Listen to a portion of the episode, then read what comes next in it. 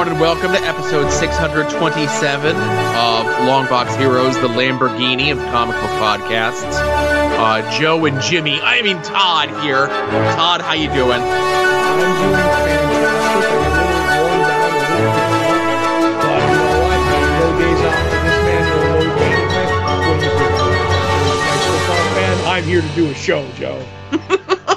and I will say, um, even if you were nice enough to acquiesce to me and say, uh, I'm going to take a day for myself after being in New York for four days uh, to take the day off and allow Joe to go down to Mahoning to see pieces on the the big screen. Yes. It started at six, so I would have had to like use like time off of work to go. So it worked out for the best that I will not get a chance this time to see pieces on the big drive-in screen.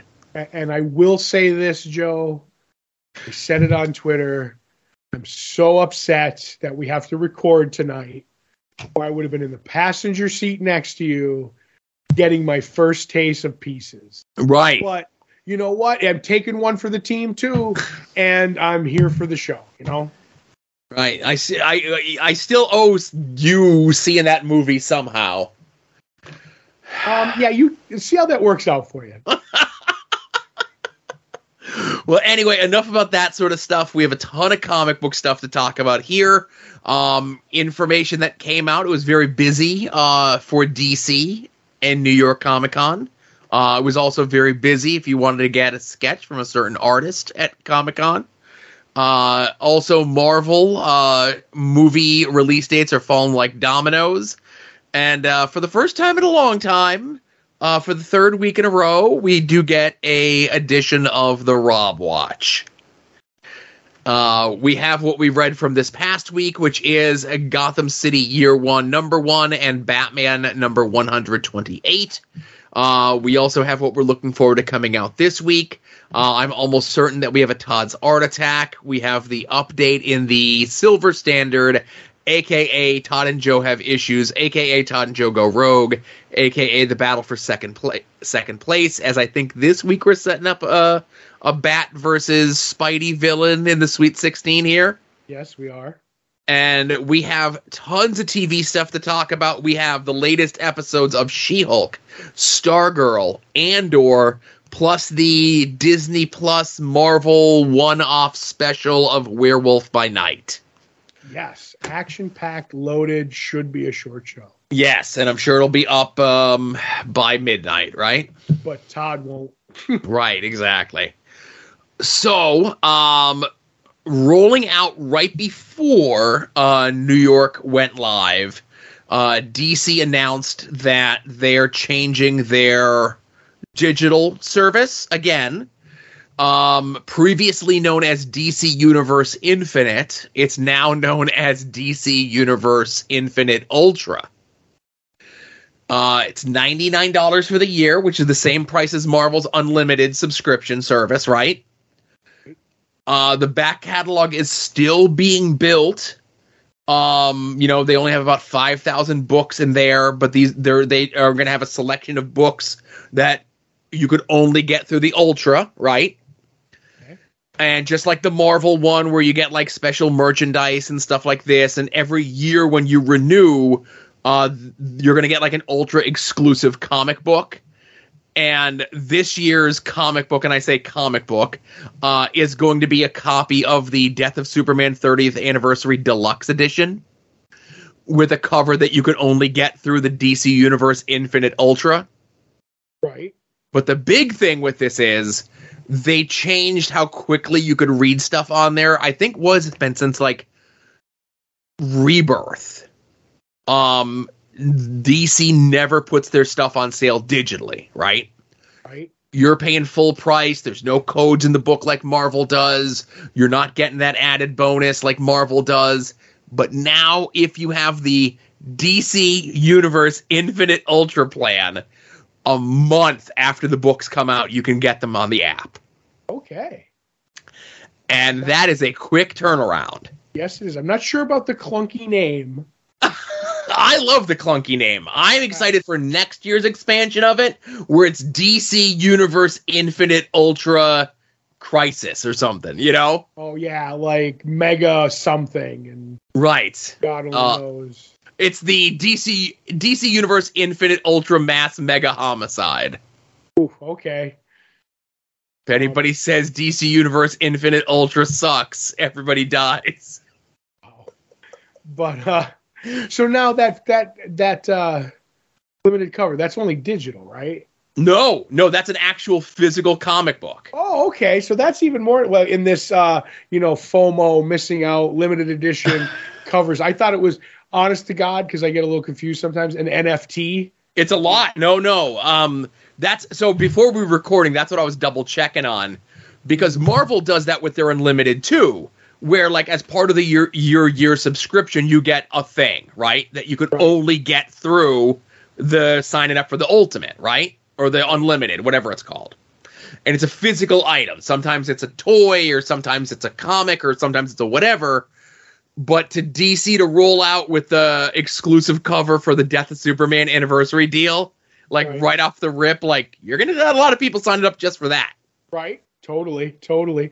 And if you you know you see it, people like it, then or even more. You know what I mean? Right now, But- oh no, no, go ahead.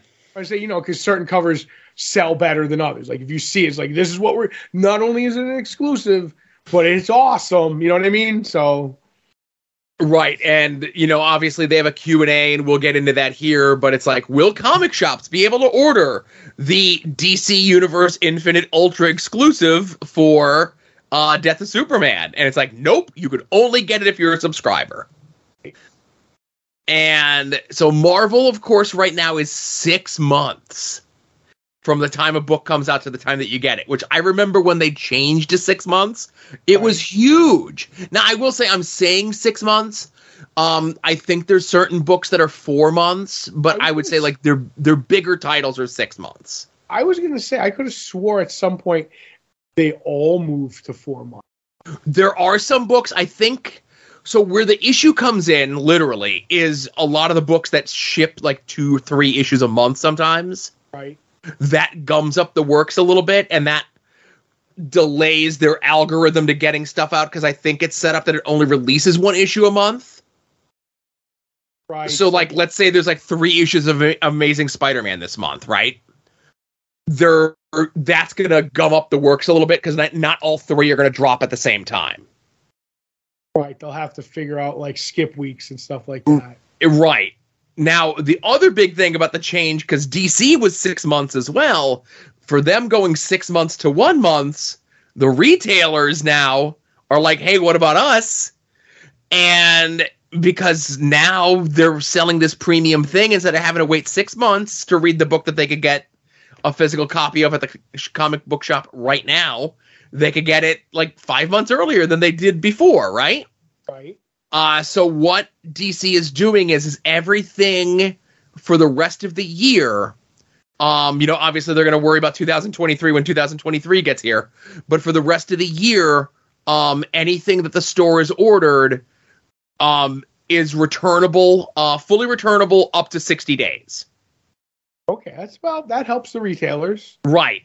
Now I wonder if they cuz this kind of came out of nowhere. It was like um it was like on a Thursday afternoon or like a Thursday morning uh, or Friday morning this rolls out and then like Saturday mor- like Saturday night like at 12:01 it's live, you know? Right. It all happened very quick. I wonder if the retailers were blindsided by this or they got a little bit of a heads up beforehand, you know? Yeah, I bet they were blindsided. Yep, because they they they have no time to change. Like obviously, uh, October books. They don't have time to change November books, and I think final order cutoff for December books is like a week from now. Right, probably. Yeah. Not sure on that, but uh, Now, obviously, I also wonder, like, how that returnability window is going to work come 2023 because it's not like well 2020 well I, I guess it's because now they can start readjusting their orders for january books because the january solicitations are going to be coming out in the next week or so right. And then the beginning at the end of this month, because we're about halfway through it, uh, we will hit this, the, the previews. You know what I mean? Right. But then you look at it; those books are ordered between now and December, and the newest one with the cutoffs. So this this announces you make your choices, and then that DC's probably like, all right, you'll have to see how it all works out for January. But then that four months, five months is enough for you to realize have you lost sales? Have you gained sales? You know what I mean? If you're a good a retailer worth your salt, you will see the numbers change because our retailer literally does the numbers. I forget what he calls it every every Wednesday or or so. Like I forget. So either Tuesday or Wednesday. Thus, uh, he'll be like, okay, I, I sold this many. I have this many left. So he, he so he can keep it on a tight leash. You know what I mean? Like Sure. I sold this many. I I have uh, fans don't like this book anymore. They dropped like there are five extra copies on my stand on the stands now because those were the ones I just ordered for people who aren't pre-ordering them. Cycle sheets, that's what he calls them. Um, and you'll you'll see him like okay this ha-, and then he'll change the numbers that month. He doesn't wait around. You know what I mean? If you're a good retailer, you you do that so you don't get burned or get not you can get stuck, but you could also be like, oh, my numbers are going up and I didn't order more. I lost sales because I didn't order five more copies. You know, Right. That- any good retailer will do that. Absolutely. So it'll be interesting to see th- how things shake out with this. And I'll tell you, if I was a digital guy, you know, I love having physical comic books, but between the two companies, like two hundred dollars a year, and you get pretty much every comic book from the big two. Right. The only thing, and it's not a thing that you mentioned the the, the with the with the the cover you could only get from the Ultra thing. Yeah. Uh, I just want to say I'm glad my heyday of collecting has passed me by because now that there's so like before in our day the only place to get merch and or like things that you like. If you like Doctor Doom except for f- a couple of figures in stores you had to get everything through a comic shop and you could find it. It there is so many places to get your favorite character that the days of being a completist are 100% over. And I don't mind being a past my prime on that. I think uh, being a completist on the big stuff, I think, are long gone. But if you are a completist on like a low end character that nobody cares about, Right? I think it's a lot easier. It, it is. All joking aside, I'm glad my my real completionist is Jonah Hex. Right. So you know I can do it, but there's another character I'm thinking of too. But uh, you get you get. I'm just I just Yeah. it's I, it's a different day and age for guys like you and me. And uh, you know, obviously signing up, and I'm sure you could probably flip that exclusive cover Death of Superman for maybe what the cost of the subscription for the year is. Uh, that's going to be the interesting thing. I Yeah. see like if it's ninety nine dollars, what people flip that for, and then if that flips hard, there will be a lot of people who subscribe, and then the next one will be super cheap. And then people will drop their subscriptions, and the next one will be super, and it's going to be this, this is going to be this cycle of weird stuff like that. Right, and obviously the main thing would be, and you know, as a comic book pod- podcaster, aka broadcast journalist, I should be providing this information uh, to our listeners here. You know, Right. um, that with the DC uh, Ultra gimmick, um, with like what the cutoff for it is, like when you have to sign up for the nine, like the the the the year membership, you know, Right. to get that special cover. Because I'm sure there is a cutoff. Like I can't sign up for the 99. Like like you probably have to sign up within like the first 30 days or the first 60 days or the first whatever days to get that Superman cover. Or you know this thing launched on October 10th. If I sign up for it on October 9th, 2023, do I still get that Superman thing, or is it long gone? That's interesting. I think it'll be long gone because I don't see them super over. You know what I mean? Like I think they have to take into consideration what'll, how many people will subscribe, and then you have to like keep it low to get people in that opening window. Because if not, you could end up being like, oh my god, we have to print a million of these. You know, like that. We don't want that. I, if, not that they don't want that, it could get away from them. Okay, so it just says here, uh, all Ultra will receive one physical, and and so the other thing with that is like if you're already um part of the DC Universe Infinite and you upgrade to Ultra, even upgrading to Ultra is going to get you the special edition, right? Right. So you're just paying the extra 25. I'm just using numbers. Like Yeah, yeah. if you paid seventy five, now the Ultra's ninety nine. It's like, oh, that extra twenty five dollars will get you. You know, Okay. that's cool. Uh, it says that they could expect the comic within 12, 10 to 12 weeks. Uh, but it doesn't say, like, to get this particular book, you need to sign up by a certain date. I think that's going to come back to bite them. Yeah, I wonder. That's that's something I need to do a little bit more due diligence on, you know? Right. Uh, so speaking of Superman, uh, there wasn't a ton of actual like comic comic news at New York Comic Con. Uh, I think the only thing is that Superman, Son of Kal El, is quote unquote being canceled. Um, in that it's stopping with issue 18. It's being rebranded as Adventures of Superman as a six issue miniseries. And then I'm sure with whatever status quo shakeup there's going to be with Jonathan Kent, it's going to launch with a new number one. Of course. But it's still the same creative team. It's still the same ongoing story. But it's just, you know, giving them the polish of getting that IP of a comic book entitled Adventures of Superman on the uh, shelves again, you know? Right. I never thought Superman, Son of Kal El, was going to run to hundred. You know what I mean? Well, you know, you never know with these things. Well, my thing is because I always knew it was like you said. He John is going to I definitely get his own book with his with his new name or whatever. But because I knew Clark would come back as Superman, so you can't have the title Superman, Son of Kal El. Right. It, it'll be Son of Kal El, maybe.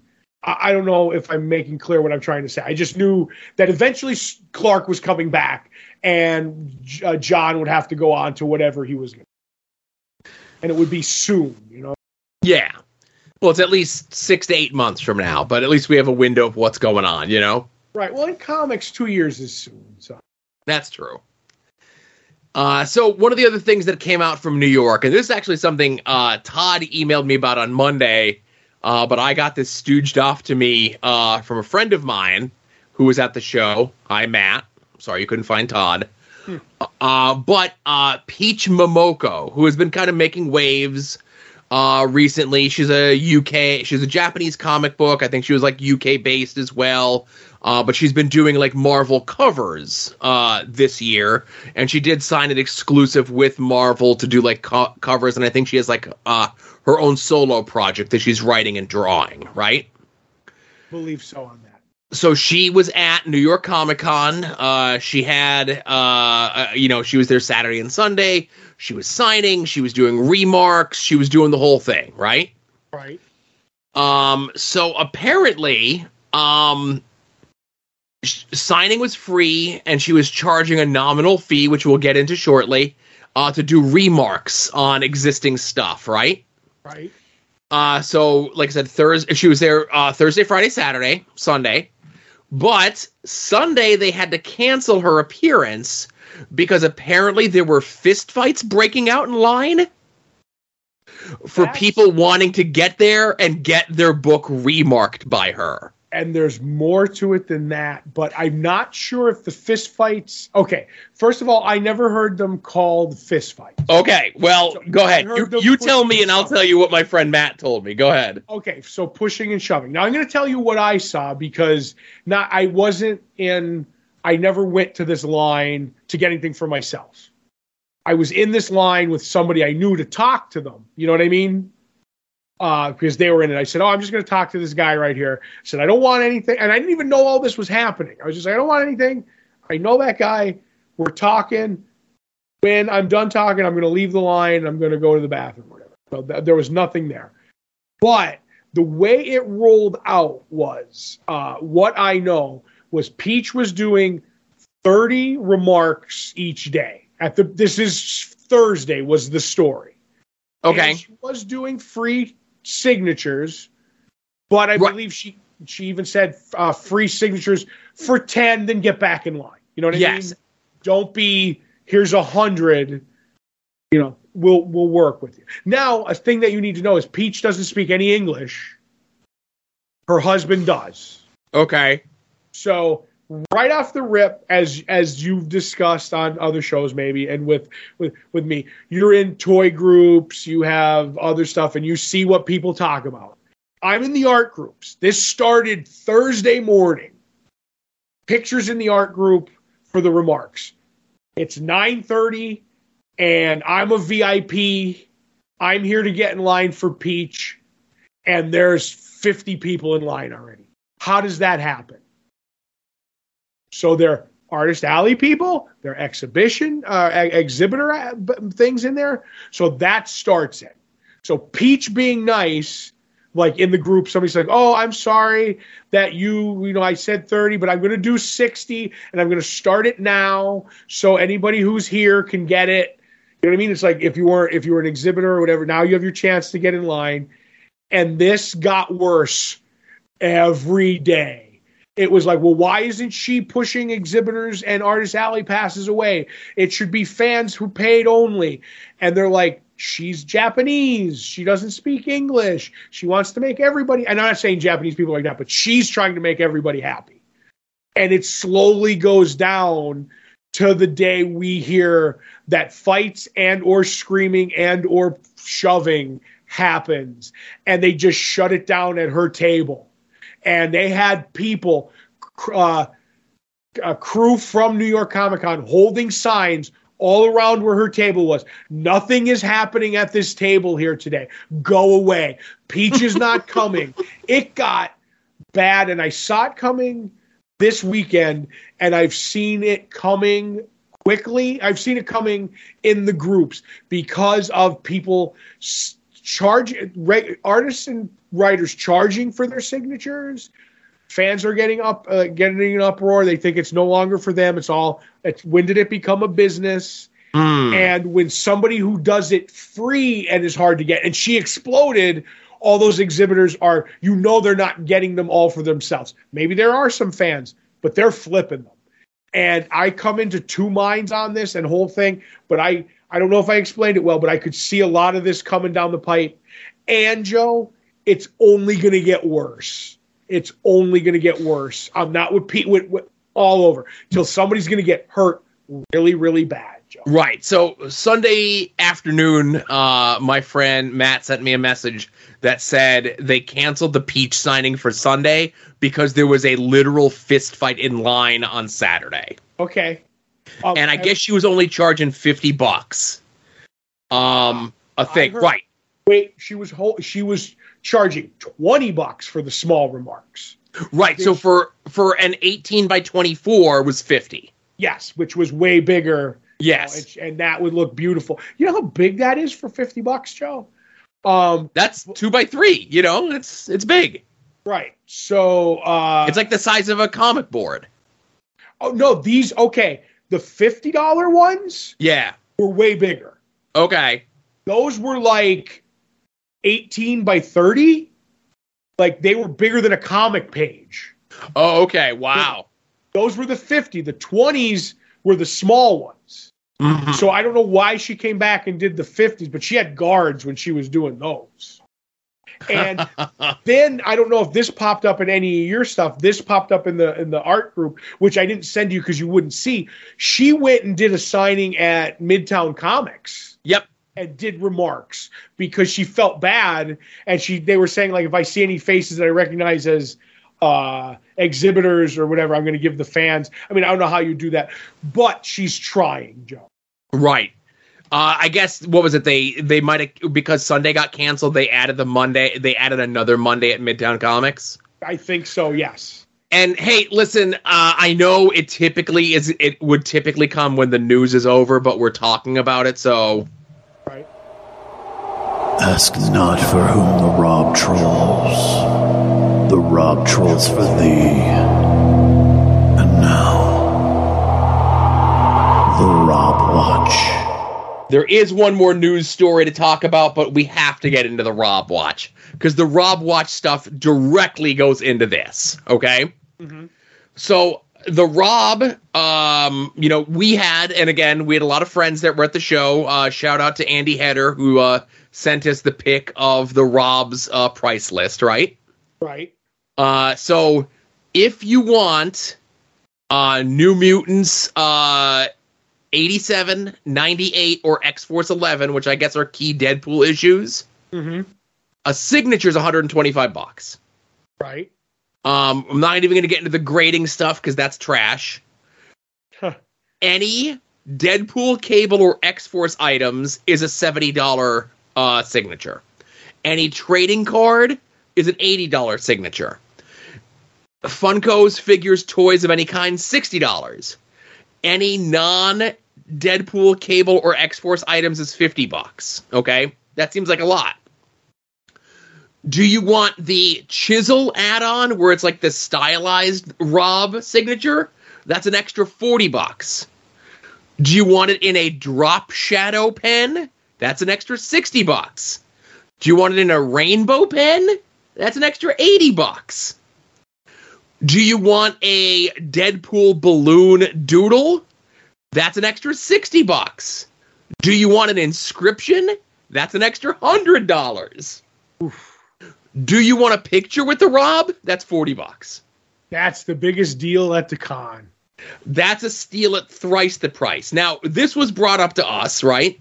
Mm-hmm. But then the Rob took to his Facebook page.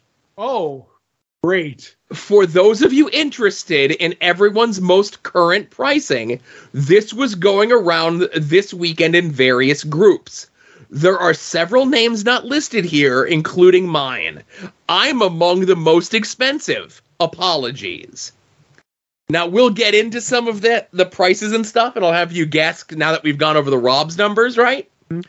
Um, but one of the remarks that Rob has in the comments on Facebook is, "No way, comic creators." Stood by while the sports world regularly charged to sign cards, balls, and jerseys. Twelve years ago, Shaq was two, three, four hundred dollars for balls, sneakers, and jerseys. He's a multimillionaire, but values his signature's worth. Well, he puts signature worth. Again, I'm correcting his grammar here. Um, so, um, just to give you an idea of some of the people that were on the list, okay? Right. Um, so this is uh signatures and sketches, okay? Yep. Um, and I'll so a John Romita sketch, like a remark. John Romita Jr. Right. No, seniors retired. I know. Um, A remark? A remark. Thirty bucks. Okay, 30 bucks. I know what his sketches are, so that's why. Right. Uh, a Kevin Eastman remark. 80 bucks? Forty. 40 was 40. Okay. 40 and a signature was 42, I think. A Marc Silvestri one. That I couldn't tell you. Ten bucks. Oh, wow. Uh, just looking at the rest of the list here to see if there's any other names. Um, so obviously a lot of this gets into like writers and stuff, Yeah. And a lot of it is a ton of different writers um will sign books for free, but limit them, right? Yeah. Because you know you're talking the low. If you're just looking for a Rob signature on a non-Deadpool, non-cable, non-X Force thing, it's fifty bucks, right? Right. Um, now, granted, a lot of these guys are new, but a James Tynion will do three for free. Right. Um, Art Adams will do three for free. Uh, Andy Kubert charges ten bucks. Uh, Joëlle Jones will do ten for free. Uh, Ivan Reis will do ten for free. Uh, Jonathan Hickman charges five bucks to sign a book. Uh, Jimmy Palmiotti and Amanda Conner one for free and five bucks for any after that. Right. Um, so, um, I kind of get in one way where the Rob is coming from. In that, like, you know, your signature is worth something, but the other side of it is, is to compare himself to Shaq. Okay. Yeah. the hubris of the Rob knows no satiety. And to see some of the other industry professionals charging little to nothing for their signatures, not limiting to specific items, not doing this. You know, we joked around here uh, on the show when we get to convention talk, right? How like the Undertaker was doing conventions. And for the longest time, he wouldn't sign any trading cards from 1991, which is his rookie year. And I get it, because you're going to take a 1991 rookie year Undertaker card, he signs it, and you're going to go send it off to CGC or whoever does cards, PSA, and they're to like, you're to make tons of money off of it. Well, now, just started this month, he will sign stuff from 1991, but it's like 600 bucks. Okay. Right. And there's people that probably take him up on it. So the i- so the issue here is, and the Rob claims he did gangbuster business all weekend, right?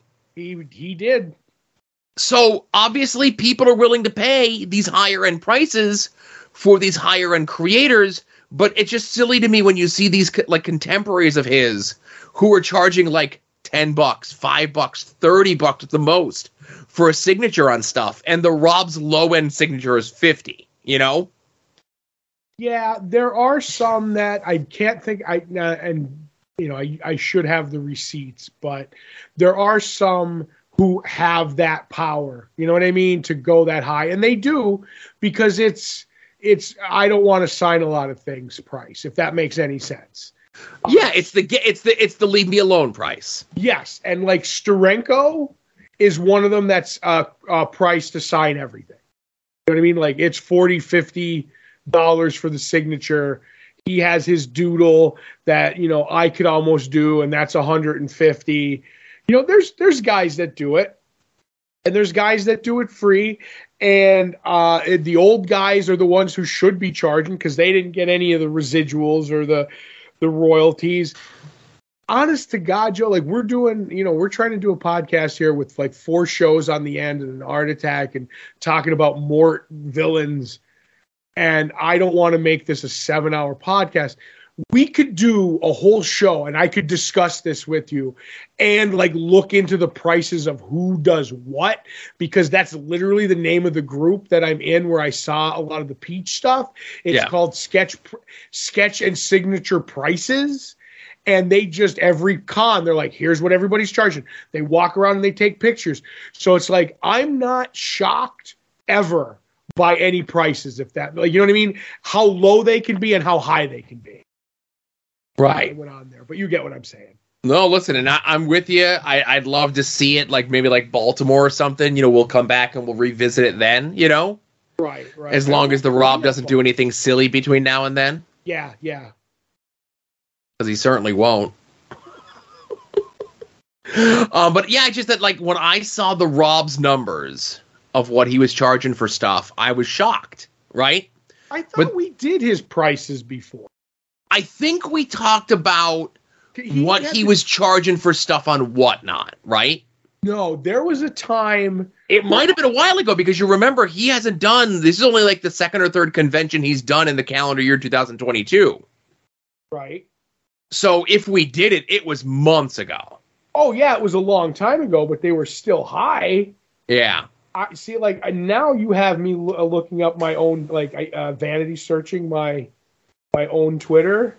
Uh, how do you spell life? Well, eh, you know, so just while you're looking for that, of course, you know, whether the Rob's prices have changed or not, um, and Rob equating what they do to like what sports people do or entertainment people do, it'll be interesting to see if more people follow the Rob ideal and start charging more starting like next year or something.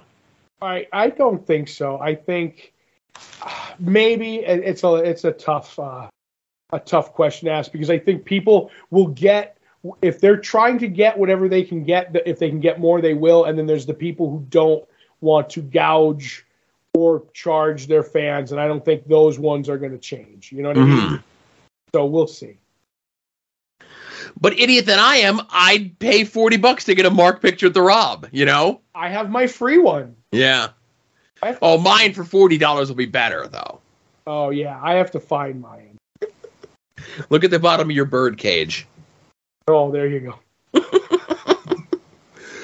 So while you're looking for that, and I just had to throw the the Rob Watch thing in there because it fit with what we were talking about with the Peach Momoko stuff.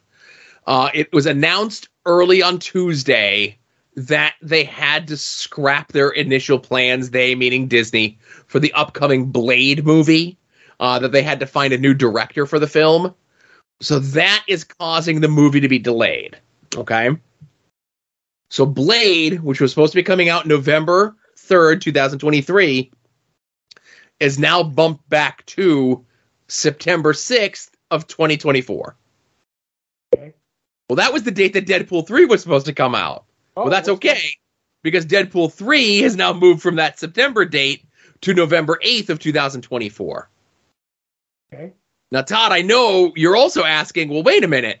Wasn't that when Fantastic Four was supposed to come out? It was. So now Fantastic Four has been moved back to February 14th, 2025. Did you say February 14th? February 14th, 2025. Do you know what day that is? That's Valentine's Day. And I'm going to love that movie. Oh, my goodness. And now, Todd, I know you're also saying, hey, wasn't there an unannounced Marvel movie coming out on that day as well? Wasn't there an uh, unannounced Marvel movie coming out on that day, Joe? There was, and that got moved back from February 2025 to November 17th, 2025. Oh, I'm so confused. And then, Todd, I know you're going to say, wait a minute. November 17th, 2025, that's when Secret Wars was supposed to come out. Well, Secret Wars has now been bumped back from November 2025 to May 1st, 2026. Oh, I'm so lost on all these, Joe. And Todd, you're also going to say, hey, wasn't there supposed to be another unannounced Marvel movie that was coming out on May 1st, 2026? And I'll say, yes, there was. Now that's just been completely removed from the schedule. So now, no longer is the unannounced movie coming out. An unannounced movie too. It's just not on the schedule now. It's too far back that they can't even think of a date for it. We're gonna change the date on one movie we haven't announced yet, but two movies we haven't announced yet. Let's let's not even worry about it. Yeah, that's just crazy talk at that point. But it's just so funny. It's like it's funny to me. Like I'm making a bit of it. Like all these movies, like you know, Blade falls, so like everything, like now it affects like six other movies, right? Right.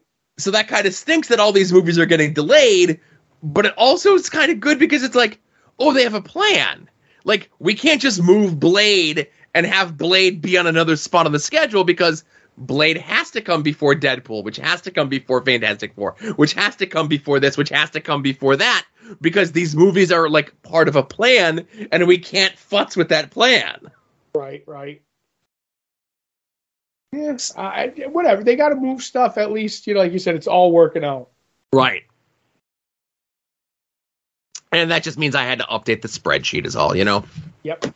So I could follow it because it's all Right. out my ear already. Exactly. So, hey, uh, we talked about New York Comic Con.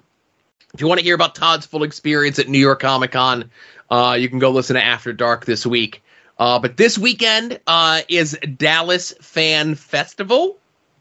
Um, and I've been noticing lately, like a lot of the fan expo shows have not been calling their shows fan expo shows. They've been like finding new branding for some of the stuff, right? Right, sure, because they don't want to invoke the wrath of someone. Mm, I can I can see that. Um, but uh, so again, you call this a fan festival because there's not really comic book folks here. Mhm. Um, so Matt Smith is going to be there. I know him. Jenna Coleman is going to be there. Oh, Jenna. That was jo- Johanna Constantine, Joe. Well, Tom Sturridge is going to be there. Oh, Tom Porridge. No, Tom Sturridge, Sandman from the Sandman TV show. Oh, cool. and Mason Alexander Park is going to be there, who played uh, Desire in the Sandman TV show. Okay. I know at New York Comic Con they had the Corinthian too, and it was one of them that I almost uh, took it up on if I wasn't, you know, so haggard looking. I will say, if uh, you and I would be having words, words, if uh, Antony Starr was there and you didn't get a more picture with him. Oh, I would have took milk to get the picture taken. I would have been like, let's dip our tongues in the milk, shall we? Oh my goodness. Let me let, here. Let me. Let, we need to both have milk mustaches for the picture. Here, let me apply the milk justly. yes, but gently, Joe. Yes. Uh, no, I think uh, because uh, football season has started. Um, I think he's probably using his weekends to watch football. Yeah, Not yeah. American football, real football. The, the the the ball you you use with your foot. That one. Yes. Yeah. Uh, but we'll have links to the convention stuff, of course, in the show notes, along with information about soon to be named network, soon to be named network.com, soon to be named network.tumblr.com. Uh, anytime any of the shows in the soon to be named network go live, you could find them there. Obviously, you can find them in whatever podcatcher that you're using. Well, I like having a one stop shop that we kind of control, that you don't have to worry about technical issues. Tumblr's never failed me yet, and it hasn't failed any of the other shows, whether it be this show, Longbox Heroes After Dark, At Odds with Wrestling, We Need Wrestling, Final Wrestling Place, Puzzle Warriors 3, Profane Arguments, Wings on Wings, Hit My Music, and just reaching the milestone of 50 episodes this week, Porch Talk. Woohoo! Yeah. Woohoo. It's uh, right in time for the uh, winter hiatus for Porch Talk. Yeah. Who knows if the weather breaks, we could have one more. you know? So anytime any of those shows go live, or anytime any folks from those shows appear on other shows, and they let me know, uh, you could find information about them there. There's some there's a penciled in date of me doing a a, a podcast appearance sometime in the near future. Oh, shocking. Yes. Well, listen, I try to limit them. Um, you know, I don't I don't charge Rob prices, but uh, they came up with the right number, and uh, you know we'll see what how that goes. But uh, you can also check out our other friends that are doing stuff all across the internet. Uh, Mike Sterling, uh, West Coast uh, retailer extraordinaire. You can go check out his blog, progressiveruin.com. Uh, our friend Kevin, who who has his blog at masslibrary.com. Rick Williams, the free karate chops at store at, dot storeenvy.com. All those cool sci-fi, fantasy, wrestling, uh, miniatures, and glow in the dark things that he does. Uh, longtime listeners of this show, Jason Sandberg and Chris Runt, both respectively have put out comic books. Uh, you can go and find information there. Uh, we have an Amazon link for Jason's book Jupiter, and then we have the direct link on uh, Chris's site, Fortress of Comic news.com and uh, chris does his own podcast as well. Check his podcast out as well as his comic book. Check our comic book shop comics on the green out if you do not have a comic book shop in your area or you do not have a good comic book shop in your area let our shop be your shop sign up for their mail order subscription service get stuff mailed to you weekly bi-weekly monthly and if you do when you do there's a chance you can get a sketch from our good friend becky her social media is linked up in the show notes here as well. You can go check out some of the work that she's done, the process that she's done, prints that she's done, all sorts of stuff of what she's up to. And she's not giving it away for free, but she has a pitch on how to fix the uh, shipping issues that Penguin uh, Random House have been having as well. I think she'd get it done. She uh she packed some stuff for me to send off to listeners that I got from New York a few years ago. So Mhm. she knows what she's doing.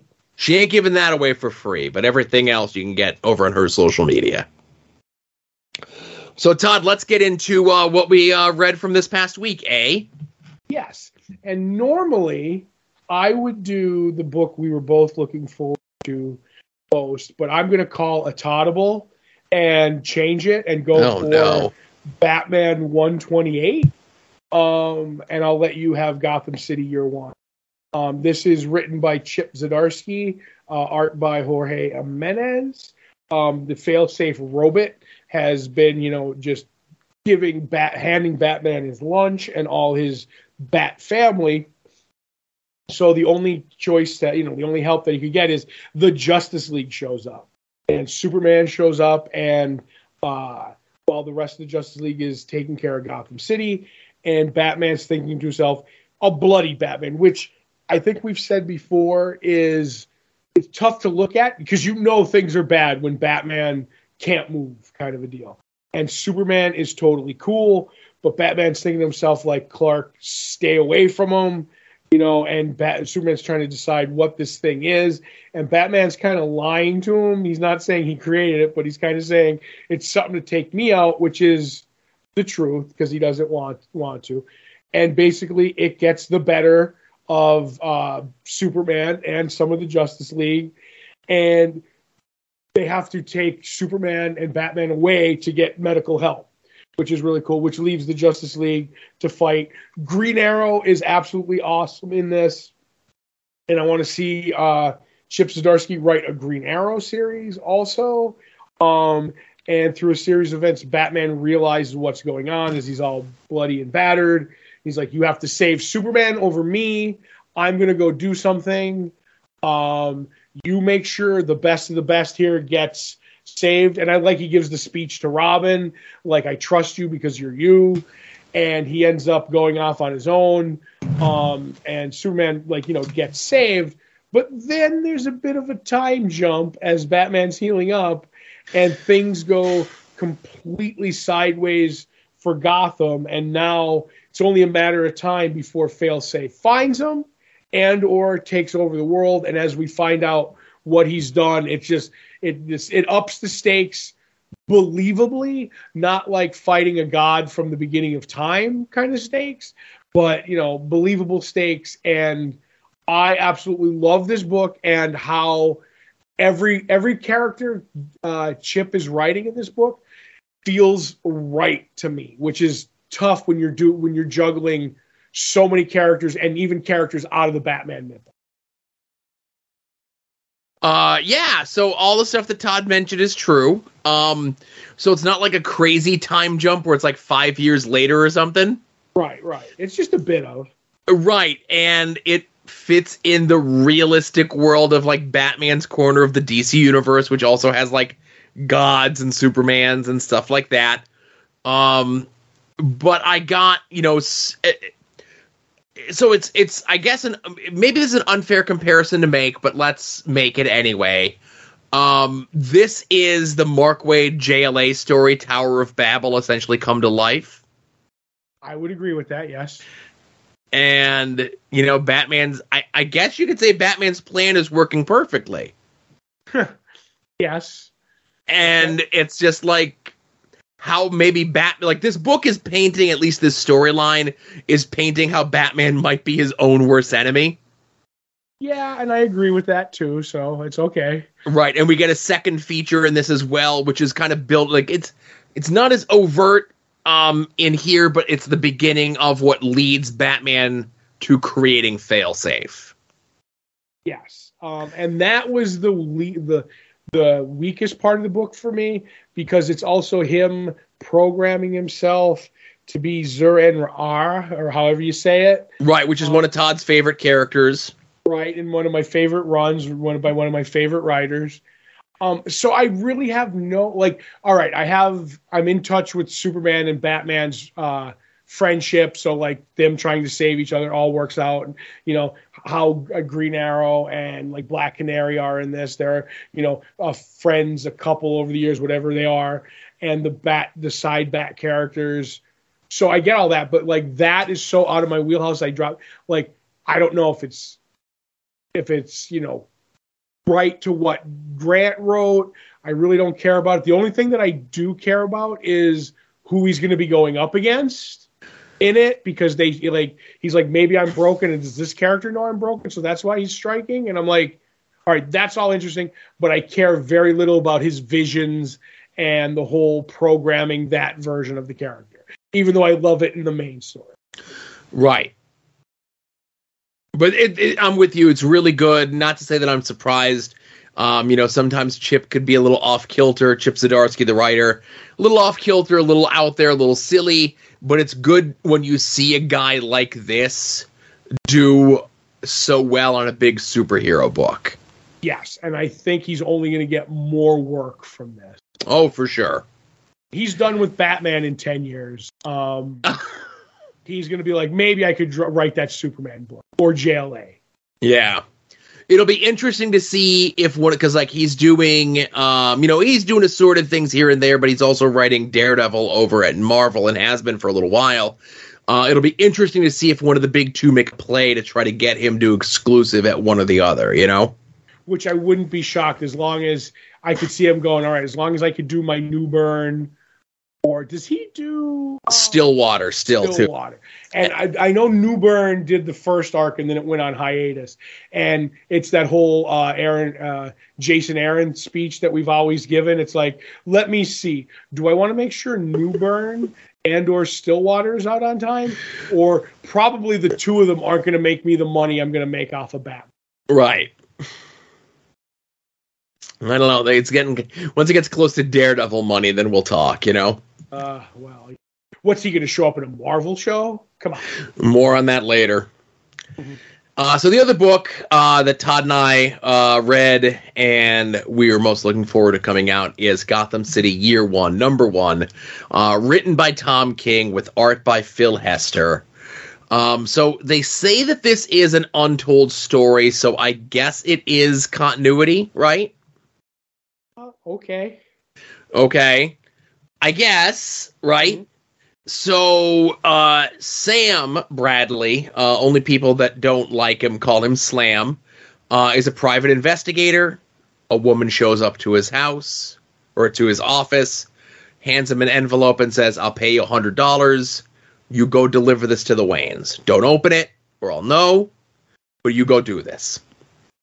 So he goes, and he's immediately ambushed by the cops. Um, we get to see a side of the Waynes, Thomas and Martha, that they've been leaning into a little bit more over the last couple of years that I don't like, but I think it works here. Uh, there was a kidnapping. Uh, the letters are written in kind of a cryptic scrawl, and the letters have the familiar insignia at the bottom and what they refer to that insignia as. I'm being very vague here because I don't want to give away like some huge big punches in this book. But if you're reading a Batman book, then maybe you kind of sort of know what it is. Uh, but this is a crime book written by Tom King with beautiful art by Phil Hester. Um, and the mystery was kind of pulling you and twisting you in all sorts of different ways, where it certainly makes you feel like someone was trying to frame Slam Bradley for whatever's going on or make them believe that he has more to do with whatever's going on than he actually does. And it's always good when the private dick is always the thinks he's one step ahead of everyone else, then it turns out that he's like an unknowing patsy into whatever else is going on. Uh, but I really like this book too. This this is a really fun, uh, and again I say fun as a gritty noir comic in the early days of Batman's mythos can be. You know. Right. Couple of things. I'm on board with you on the dirtying up the Waynes kind of a thing. Yeah. I'm not a fan of it. And the most egregious version of that was in the Joker movie. Right. I know you didn't see. Um, Oh, the Joker movie. the Joker movie. Yes, they Okay. they just no. I'm no. I'm sorry. The Batman movie, the Batman one, where they you know establish like spoiler alert for a movie that's been out a while. Um, that like uh, Thomas Wayne was involved with the mafia, and he may have put, put the hit out on somebody because they talked bad about Martha, and Martha has you know uh, mental issues, and she was in a you know in Arkham maybe, and I'm like, no. The gist of the story is the Waynes were the were the things that were holding the demons back at bay in Gotham. The light, and when they fall, it's what the darkness comes in. They're not the darkness. And that kind of establishes this again. But I also think differently that this isn't a what's the word, a lost story or a continuity story. This is just a Tom King story because I look at it like the cars are like in the 50s and even at Batman at like 30 or 40 wouldn't have had cars that looked like I don't know. It just seems it just seems like it's earlier. It seems like it's it's set in the the late 50s or early 60s, maybe 70s with the car. I don't know. Um, it just seems off. It just and most of so Tom King it- stuff just seems to be in its own realm anyway. Right. It's just that. So where I'm coming from with this is that in the solicitation for the book, okay, Right. um, it, it talks about um the legend that would birth the bat that has remained untold for 80 years. Okay. Um, that's how long Batman's been in print, sure. But then it says two generations before the Batman. And then it Oh. tells you everything that's going on. So this is supposed to be 20 years before Batman is a thing. Okay. Okay, so Thomas is the is the kid. I I that's what's screwing me up. Okay. Yeah, yeah. Okay, my mistake. Maybe you're you're more right. They're dirtying up the earlier Waynes. And uh, what else was I going to say? I'm I'm fine with that, It- but it doesn't work because unless Sam Bradley's Slam's father, because Slam The time the timeline. right because Slam was dating Catwoman for a while. So he'd be uh, like, and in this, he's an old, like you know, they show the the the the bookends, and he's you know, in Batman's time, he's 108. It looks like. Well, he's grizzled, but you know, it's That's all I'm saying is they're playing fast and loose. So I don't know if it had a black label on it. I would say it's 100%, you know, just its own thing, like everything else. But I'm not sure where this falls in. yeah, it's That's just, all. I but it's still it's it's enjoyable nonetheless. Right. T- DC timelines are my wig thing, Joe. There you go. You know, I know too much about it to let things go. Gotcha.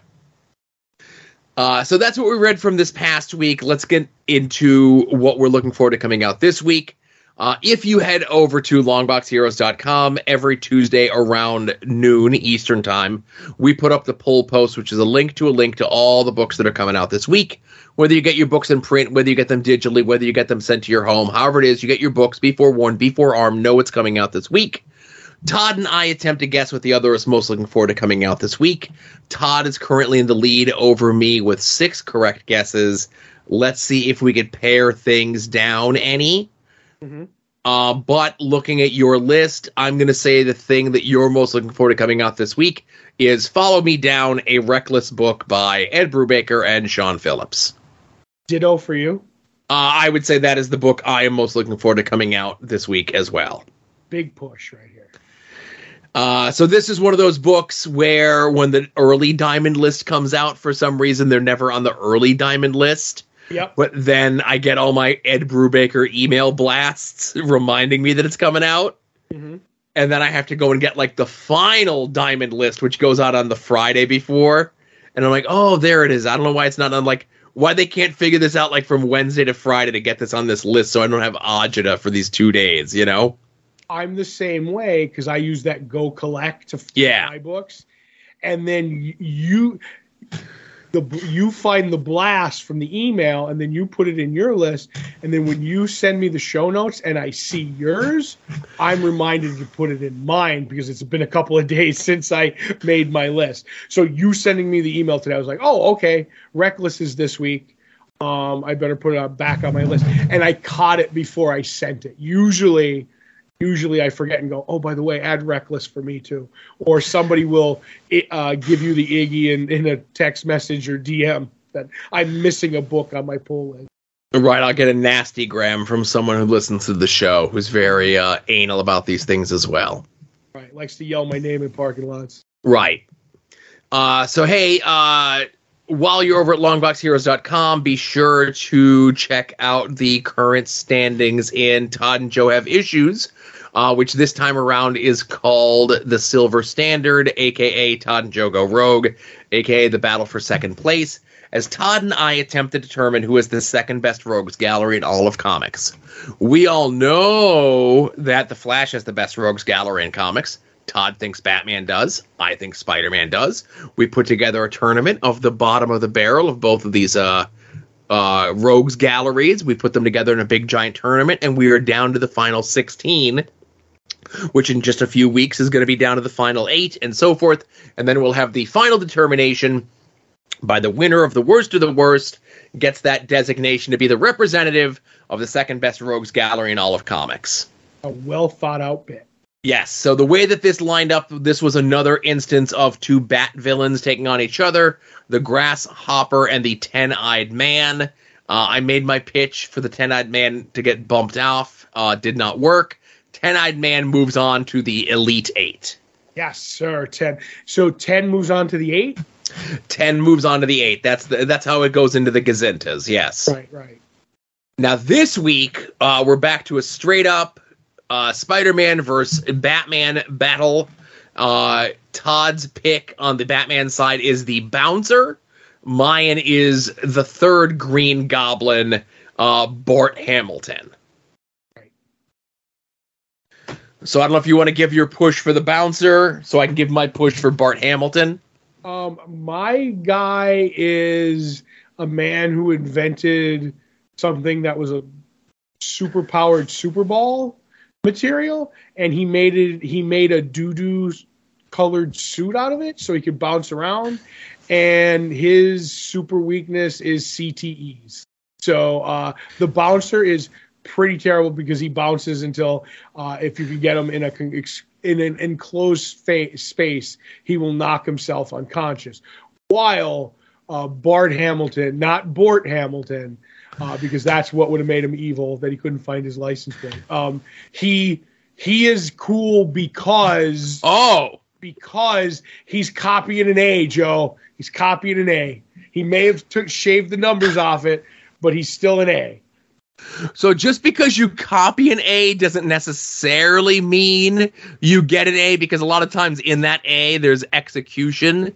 Uh, there have been many people that have copied the greatness that is the Green Goblin, who's the second best rogue in Spider-Man's uh, rogues gallery.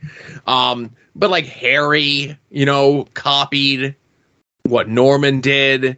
Usually there has to be some sort of legacy involved. No, no. Uh, Bart Hamilton was uh, ha- Harry's psychologist, and through hypnosis was able to ascertain that Harry was the Green Goblin. Using this knowledge, found out where the Green Goblin hid his stuff, and with no superpowers because he didn't have the Goblin formula, um, he attempts to take the mantle of the Green Goblin to take down Silvermane, who, bear, who could have made the list if he didn't have that cool run in uh, Deadly in uh, uh, Superior Foes of Spider-Man. Right. Um, so in doing so, Harry figures this all out and ends up uh, accidentally killing Bart Hamilton in an explosion. But again, yes, he was a psychiatrist who thought my way to take over the criminal underworld of Marvel Comics New York is to get this information, or most of it, I guess, through hypnosis, become the Green Goblin myself, and try to take down a supervillain with no superpowers. This guy stinks, and he should move on to the next round because he stinks more than the bouncer. The bouncer is a one note guy, and you said that he's CTE come to life, so he's the entire current day NFL. Good for him. My take on it is though, because he's in the Green Goblin suit, Yes. he like that's half the that's half the trip right there. That he's cool. Do you know what I mean? Like because the the look of the Green Goblin is I, I give it to that. Like we've we've argued a lot about Batman versus Spider-Man stuff, but I've never once besmirched the Green Goblin look, the glider, the pumpkin bombs, the green and the you know the colors, everything. So Bart Hamilton is cool because he looks cool, and sometimes that's all you need, baby. That's all you need. That's why I'm cool because I look cool. What? Oh, I, am much cooler like now that I'm aerodynamic. Joe. Yes. But yes. So the vote, uh, the poll will go up uh, Wednesday at noon. Uh, check our social media, of course, for information on that. Uh, Todd, uh, also, hey, we're like what five weeks into the football season, so I don't think it really matters. You can't sign up now, but things have kind of settled themselves for the Pigskin pickums. Second week in a row, you're staying steady at seventh place. Mm-hmm. I have drastically fallen to 28th place, Bye, Joe. which is the way that it should be. Right, right. Um, I know. So the I know the Eagles are undefeated, and who else is undefeated? I want to say the only undefeated team in the NFL is the Eagles. Good for them. Less said about the Monday night game, the better. Go take the points. That's all I'm gonna say. All right. Well, thanks to everyone who's uh, pitching in. Don't forget to do your picks. Uh, Todd is nice enough to send out a reminder uh, early on Thursday for you to do so. Uh, Todd, did we have any art attacks this week? We did have art attacks this week, Joe. Um, looking over them, uh, I don't know. Does uh, does one from Matt Turner count? Um, because he asked if he got his photo, marked photo with the Rob, he, uh, could he, you know, send it off? And you know what? I'm going to take it. He got his photo with the Rob. I don't know how much it cost, but uh, Wait, we do know how much it cost. Um, I don't know. There was two guys. Could it, they charged him double? Oh, okay, I get you. You know, I don't know. That's you know something. Uh, but anyway, uh, Dulascar also sent in something. He said, "I received this awesome sketch of the Tick from the Tick and Artie series by New England comics artist Bob Polio as a surprise from a friend, and the postman's code was followed to a T, Joe. Anytime you have the postman's code, that's a good thing. And that I love little little doodles that are fun and you know something somebody could bang out, and uh, I think that's absolutely fantastic. That is a good one. Uh, thanks again uh, for sharing that one with us. And before we get to yours, did you see the other one there as well? Yes, I'm going backwards through them until we get to mine. From from our good buddy the Duge, DJ, um, in regards to Longbox Heroes, praise of uh, Smallwood. A few years back, I got a small commission from him, and UPS crushed it. And Greg made it more than right when he didn't need to. Stand up guy, fantastic artist. Um, so in this one, the postman's code wasn't adhered to, and then it was, and that's absolutely fantastic. And it makes me jealous because um, I'm not going to talk about how great the art is because it's great. Um, that I will never have a Greg Smallwood piece, and it makes me super, super, super, super, super sad. Does he no longer do them? What's up? Uh, well, he's a lot. He's a lot digital on the artwork, but now that he's Peach Momoko big, getting Gotcha. him is going to be impossible. Like because he blew up because of the human target. Yeah. Um, he's in the stratosphere. Everybody want will want him, and he will charge go away money. Um. So yeah, I'm looking at the signature on there. This is from 2015. So yeah, yeah, you're you're not getting that. Right. No, that's done. And then another person sent one in from Andy Header. Um, he got a Red Lantern Supergirl commission at New York Comic Con.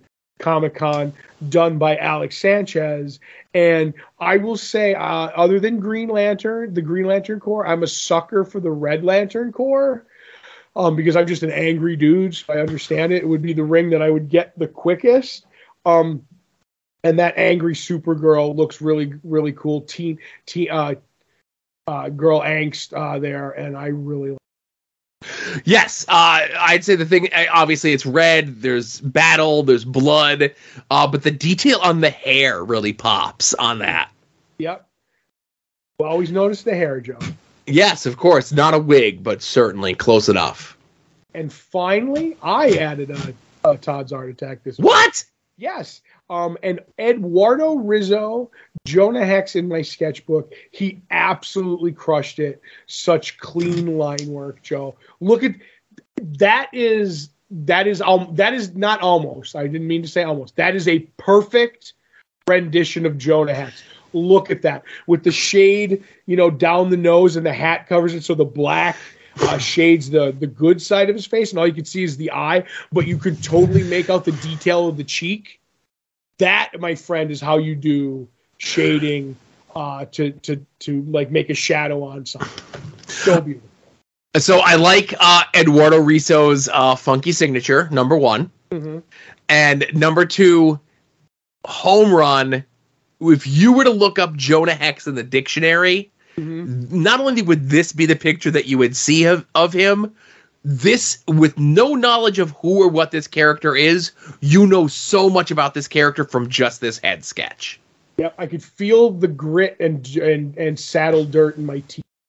Yes. Uh, really, really good piece. Yep. And this, I, I, I'm going to have to get a judgment call on you, uh, from you. Does this fill up my sketchbook or do I have one more page?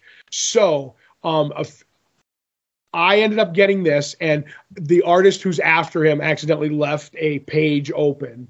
So I had to go back and get Eduardo to do it. And I love the fact that him and his son were super professional. When I told them about it, they did post-it notes on the page. They're like, "This is the page you want. Um, make sure we have inf- your information." I'm like, "It's written in the front of the notebook." They're like, "Perfect." Like they did all the right things and put it on the right page. So I'm so happy with that. but you, all the regular pages are taken, and there's one left, and it's that page that's actually the page that sticks it to the hardcover. If that makes any sense. It's on the inside of the hardcover, and then it wraps around, so it's a slightly different texture. Do I get that page sketched on, or if, am I done? I You're done. that- you're, I'm done. Okay, because I thought I had one more page left, and Terry Moore started my sketchbook all the way back in 1996 or 97. Okay. And when I showed it to him again that he did it, he's like, if you have a page left at the end, bring it to me. And maybe I'll sketch in it at a show. So, Okay. I'm going to take the book to Terry. If he says I, because he's famous for not sketching at shows. Yeah, yeah. He's like, I only do stuff from home and I do pre done stuff and bring it to shows. I don't like the atmosphere of drawing at a show. But because he made the offer, I think I take the book with that weird last page. And if he says yes, you give it to him. If he says no, I'm done with the book. Right. Uh, again, I was unaware of this Terry Moore caveat there. My thing, 100% go that route. My thing is the fact that it's a different paper quality. Mhm. I'd be concerned on how the the sketch would come off or look. You know, one, you know, they're sketching on a different page quality, whatever, that might be an issue. And then two, you have all these other sketches on the one type of paper, and then you have this one that sticks out like a sore thumb because on that different paper, you know? Right. I wouldn't, and I, I may have said that. I don't think it sticks out like a super sore thumb. You could just tell, like, when you touch it. Sure. You know what I mean? Like one is a little thinner, like sketching paper, and the other one's a little thicker. And to tell you the truth, I, I say this, I think the artist would almost like the thicker paper because it wouldn't bleed through and a lot of other stuff. But leaving the option up to him. Um, and I do like the fact that I never have to take it again to a con that Terry Moore isn't at. Right. And then after that, either way, it's never leaving. It's never going to weigh down my bag again, is what I'm saying. And I think I'm done with sketchbooks forever. If I'm going to do anything, I'm going to take artboard to shows Forever?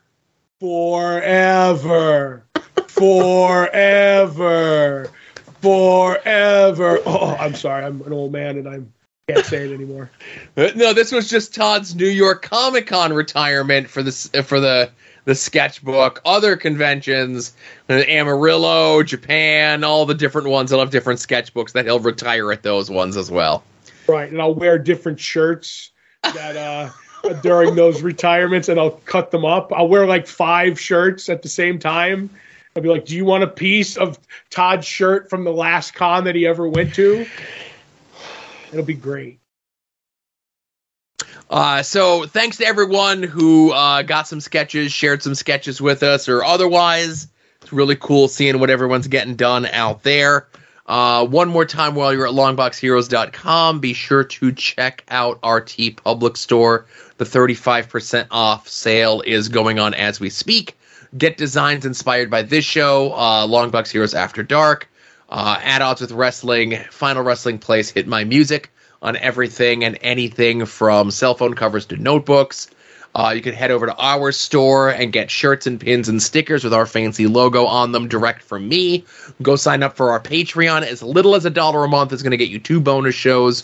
One, Pirro Bounties, talking about the films of independent filmmaker Mark Pirro. The other, Previewing the Past, where we look at 30 years ago this month's previews catalog.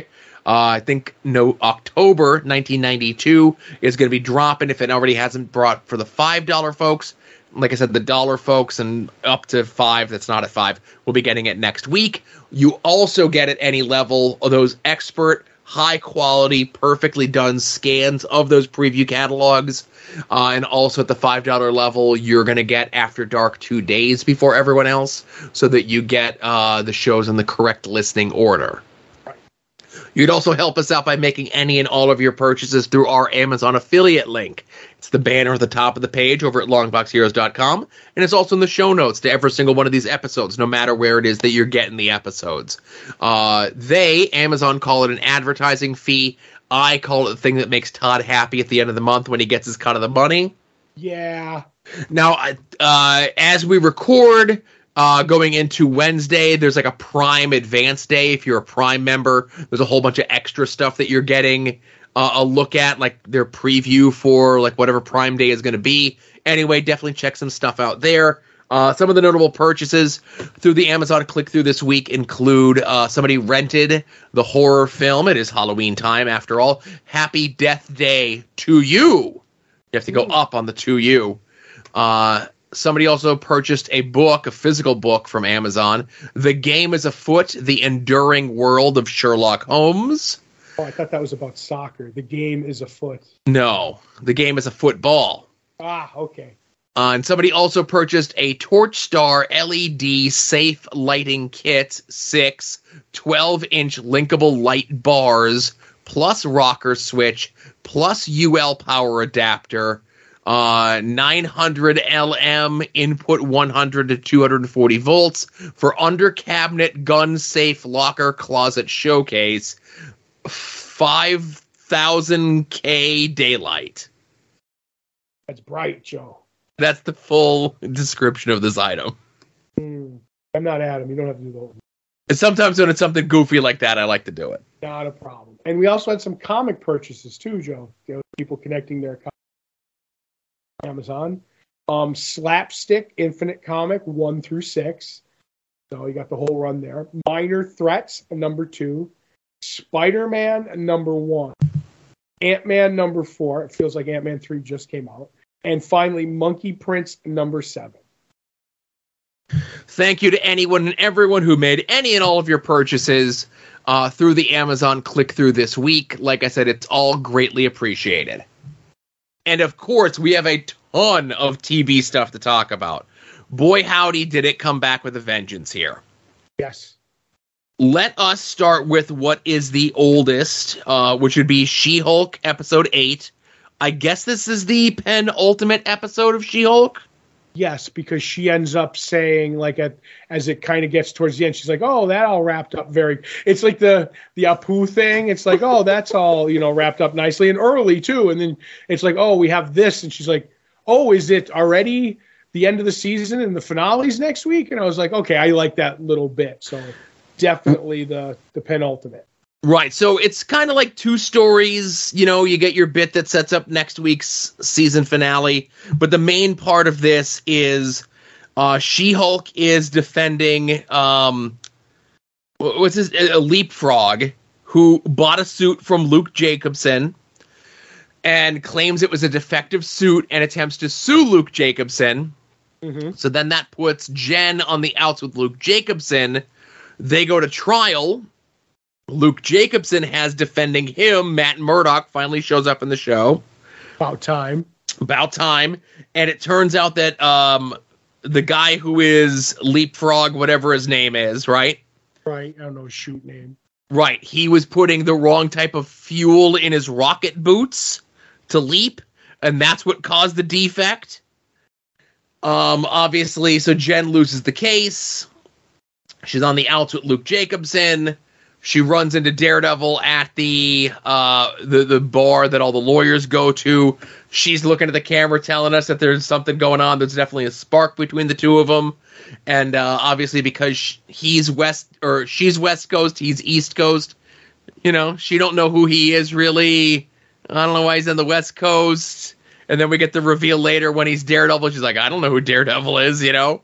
Mhm. Um, so he, Daredevil gets a call, or Matt Murdock gets a call. He needs to go investigate what it is. Turns out um, that Leapfrog has kidnapped Luke Jacobson, the guy who makes all the clothes for the superheroes, to make him make more stuff for him as Leapfrog. Then we get to see Jen and Matt Murdock working together after they have their their their dust up like you do in the comics. When you know when the two heroes meet, they have a fight, then they talk, and then it's like, oh, if we just talked first, we wouldn't have fought, you know? The old misunderstanding, Joe. Exactly. So uh Daredevil goes to do things his way, and we get a classic Daredevil fights a bunch of guys in a hallway scene. Right. But Jen feels that's going to take too long, so she's, she just kind of crashes in and stops whatever's going on. Um, they get Leapfrog put away uh, after he tries to escape and hurts himself. Jen is back into good graces with Luke Jacobson, uh, so he's going to finish her gown for the big Lawyer of the Year award. Um, Jen and Daredevil hit it off, Hmm. and then we get a cute bit in the morning where Daredevil, Daredevil's doing the walk of shame Right. uh, leaving Jen's apartment, and then that's where we get to the big Lawyer of the Year award, where the Hulk people, uh, the people that have been targeting Jen from the beginning of the show, unveil what their plan is, and apparently it's to discredit Jen, which also includes maybe her and that dude from a couple episodes ago that I thought was good and Todd knew was bad from the whole time, uh, showing them in the midst of, uh, you know, what adults do in the bedroom together. Again, this is the family friendly show. Um, Jen sees the guys at the back of the room. She goes to attack them, and then the uh, damage control types have their guns all trained on her, and that's how the episode ends. Right. Um, I'm with, I, I I really like this. I like Matt Murdock. Matt Murdock seems like more like he's being written by the creator of Daredevil, Mark Waid, Sure. than the Netflix Daredevil. Do you know what I mean? Like, I'm hoping this is going to be a lot. Like the Daredevil show is going to be a lot of the Mark Waid run. Um, and the angsty, like, like I mean, and it what it was good for Netflix, but that was a dark, dark show.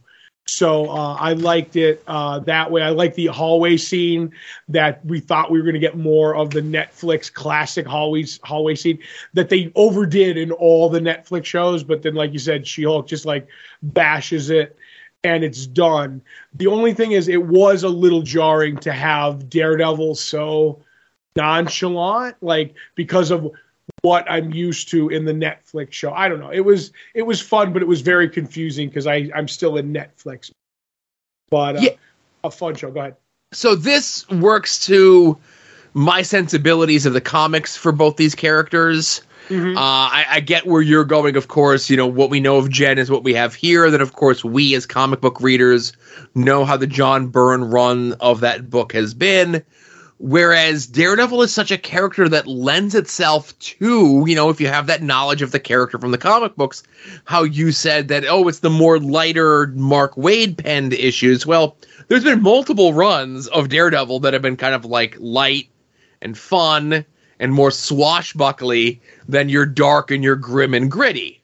Mhm. Daredevil's a perfect character that can walk that line between those two sort of things. But when it's the Daredevil that we know from the Netflix show who has only been grim and gritty, to see him show that side of himself. And I think that's what a lot of people don't like about She Hulk because it is a show that kind of throws itself against what we've seen in a lot of the shows. If you don't read the comic books, you're only aware of the Marvel Cinematic Universe stuff, the TV shows, or whatever it is. Now, granted, I don't think we're going to see uh, Punisher show up anywhere and having like jokes and being fun or whatever it is. Punisher's the Punisher. But a character like Daredevil, you could play a little bit with. A character like She Hulk, you could play a little bit with. And I'm glad they're getting a chance to do it on a show like She Hulk. Yes. And I will say this, Joe, that uh, down the line, that uh, the thing that Josh, uh, the bad guy that I was right about, records, if you know what I mean, because we're a family show, Right. That in the future of the Marvel Universe, that will definitely not be a throwaway. Uh, just from a storyline that I, I read years ago, there's something that like She-Hulk does something naughty like that, and it has it has repercussions in a good way, like years later in a storyline, and I'm like. Okay, I could see where this is going. It's a classic issue that I remember, but uh, I'm just calling my shot now. That's all. That one's going to take a while to pay off, though, I think, right? Right. They have to bring in certain mystical characters to have it happen. Gotcha. Uh, so yeah, you know, I've been enjoying She-Hulk. You know, like I said, I'm gonna get a an IMDb Pro account so I can, uh, you know, get that number up a little bit because I really have been enjoying it. You know. Yep. Uh, where would you like to go next? Um, let's get Stargirl out of it because I thought, and I'll get it out of the way here. I think of the three that we have left, um, Stargirl is the weakest. Okay. um, because basically, uh, you know, it's uh, they've since they've decided to keep the staff, you know, separate. Uh, Courtney is going to help Cameron with his his powers because you know she knows about them. And to me, that's the most boring part of this storyline. So she's off doing that, not acting like Stargirl, which uh, uh, Pat ends up uh, realizing, um, and he's going off and doing that while you know Star uh, Joel McHale and our man and Wildcat. He's like, okay, well, we're gonna go hunt down different things. Maybe whoever's doing this is in the uh, tunnels under the city. They go down and find uh, the you know the the headquarters.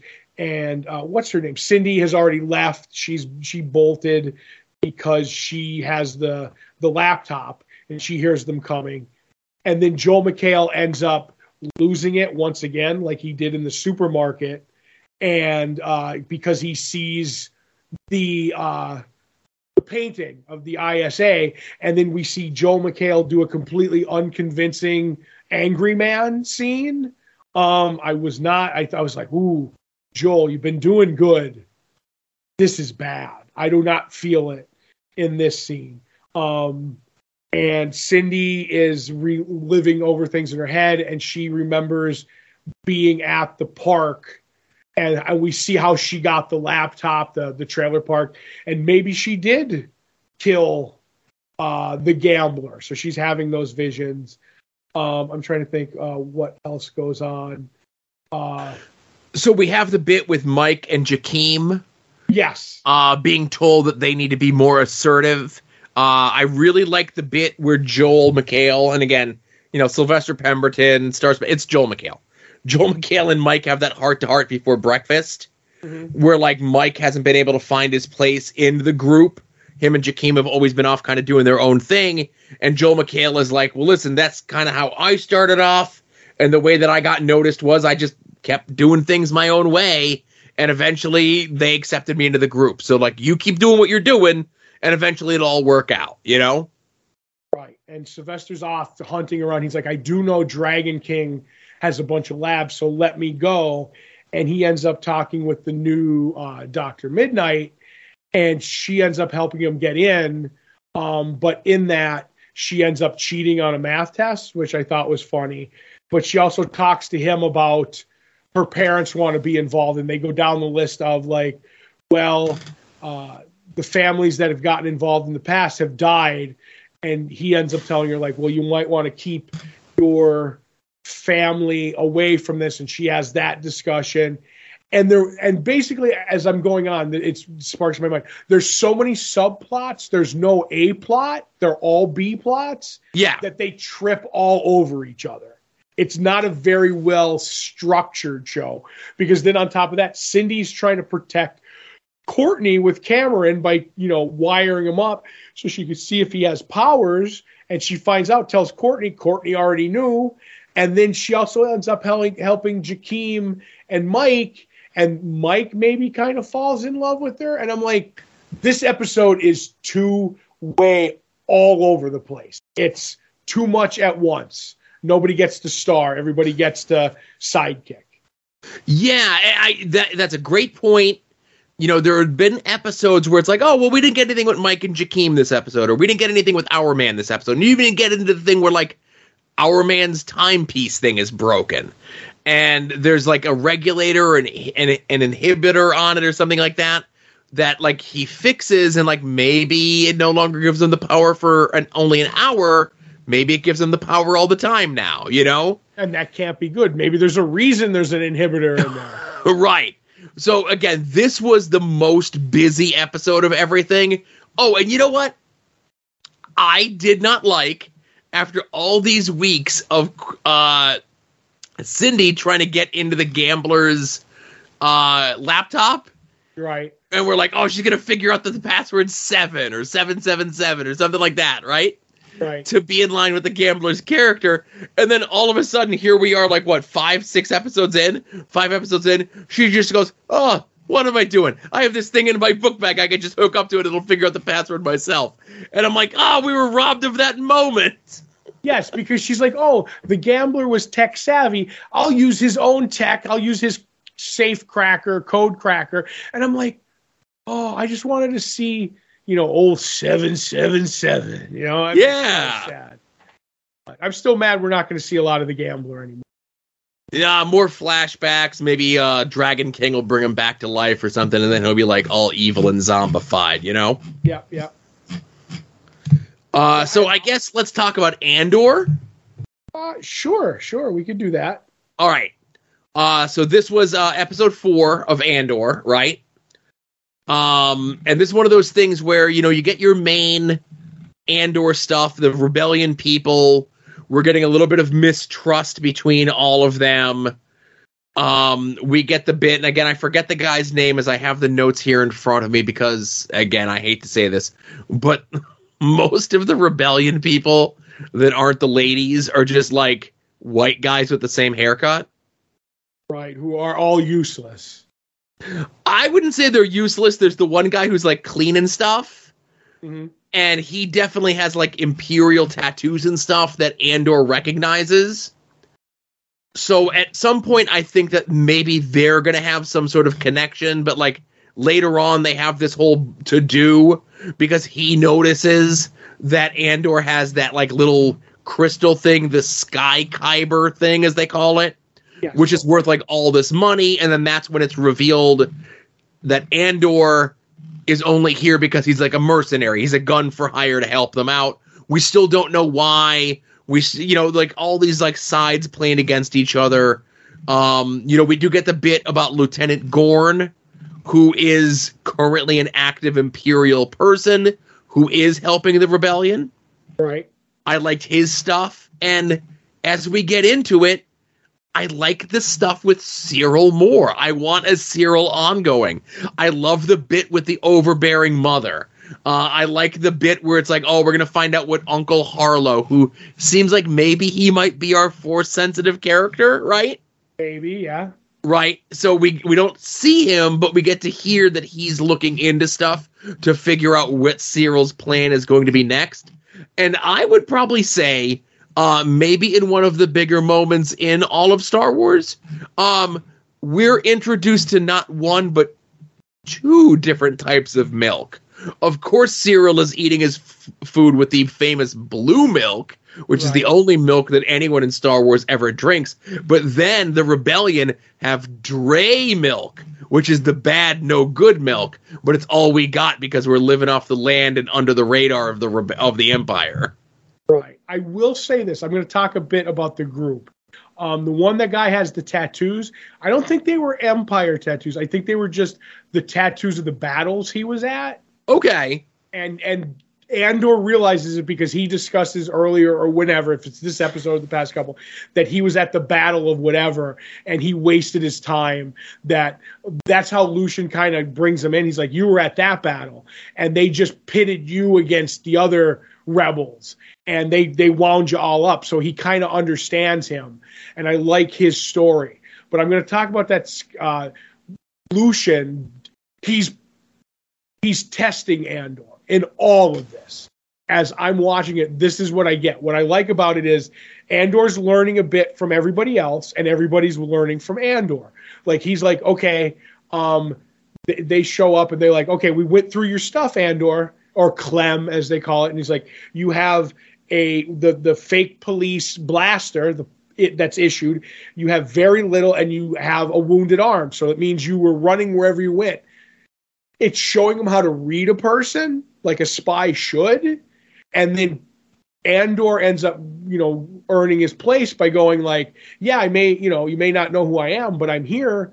But as we test this you guys should be on the opposite sides because you're righty and you're lefty and they're like why should we listen to you you're new and the the lead woman goes let's listen to why he's like you want your guns on the outside and so they're they're aiming out you don't want them pointing at each other She's like, switch spaces, even though he's new. That's a pretty good point.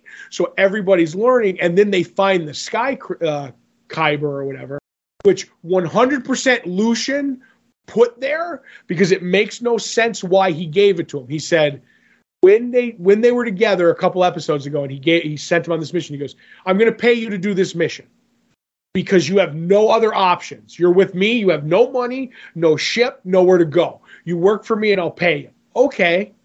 I'm going to do it. He agrees without anything and he throws him the crystal and he goes, This is worth hundreds of thousands of credits. This is my collateral because I'm a man of my word. If he was already doing it, he doesn't need that thing. He knew all those people would find that crystal and they would ask questions. And it's the test to see how Andor works under pressure.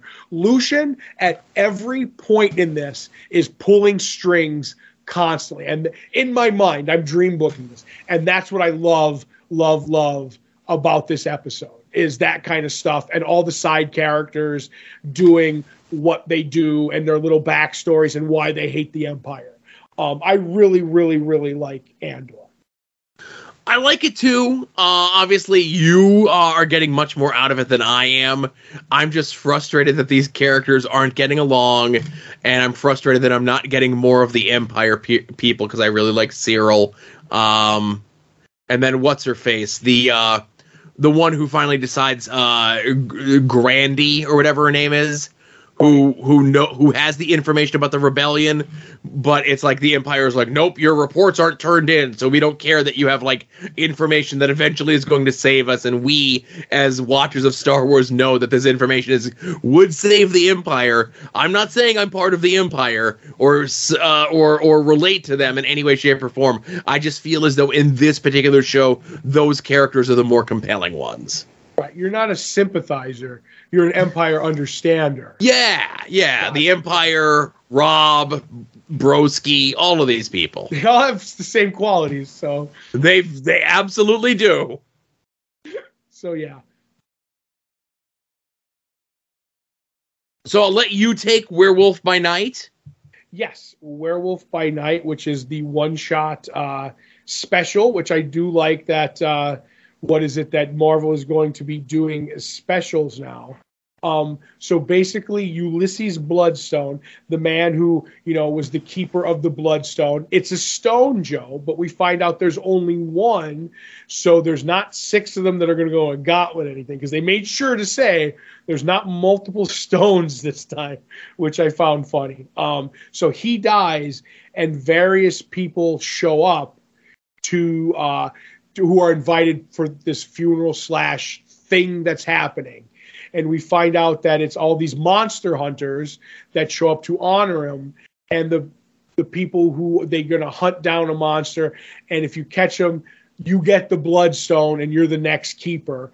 And there's uh you know a couple characters that I'm not really 100% sure of who they are, the Marvel universe, but Elsa shows up, who's Ulysses' daughter, and she ends up uh, coming in the the widow is there her mother and says uh, you left you didn't train you know you lost your right to to the to getting the stone just when he dies. Now you have to earn it like everybody else.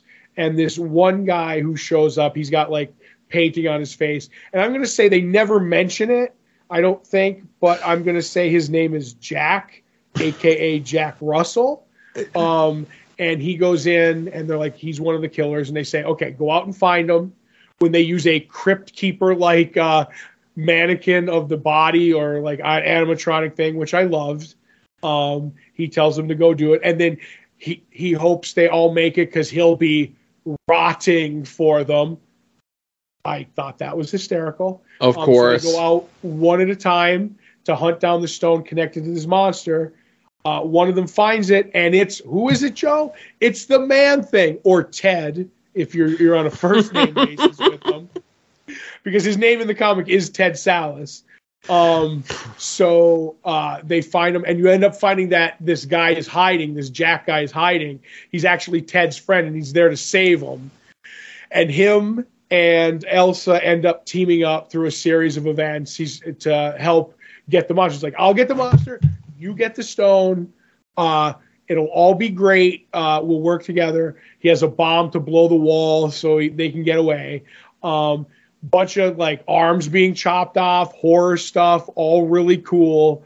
Um, in the end, uh, Man Thing gets away, um, and people burn at the touch of Man Thing like they do in the comic, which is cool. If you know fear, you, you burn at the fear, touch of this. Yes. Yes. So Jack ends up you know, thing, and he tries to grab the bloodstone to give it to Elsa, and it knocks him out. and they end up the survivors end up taking him back to the room that they were in, locking Elsa and Jack up, and the, they're like, "You're a monster. You're gonna kill her." And we end up finding out that he's a werewolf, and he uses these techniques to control stuff. He's like, "I gotta smell you, smell you later," and he ends up realizing he's like, "I'm gonna so that I can protect you, or I could, you, I won't hurt you." They come in to watch it and uh, he gets away, ends up, you know, massacring a bunch of them till the till all that's left is the widow and the butler, I guess. And he gets away, and uh, Elsa gets the bloodstone. I know I'm glancing over a lot of stuff. I thought this was really fun, like the way it was shot, like an old horror movie with the little burn marks for changing the reels in the movies um, to man to, to man things look. The only thing is, I get it, and people have been saying they grooted Man Thing up, like they made him a you know an understanding character before he was a force of nature.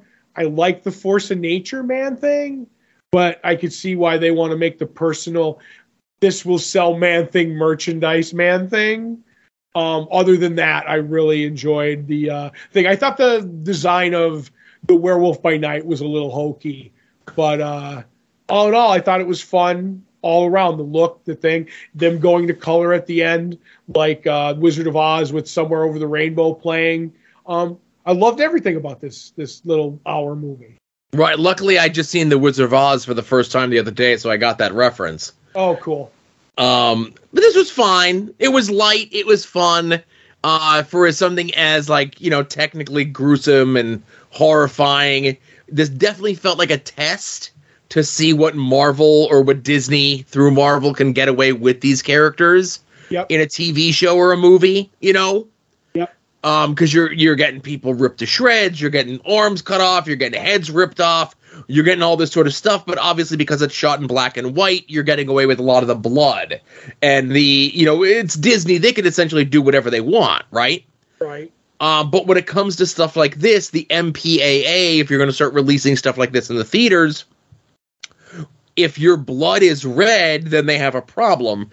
If your blood is a different color, they don't care as much. It's almost like the comics code too. Right. So there's no real way to figure out like which way the MPA is going to swing. This definitely felt like, as I mentioned, a test. It's a way to introduce some of these characters into the greater Marvel universe.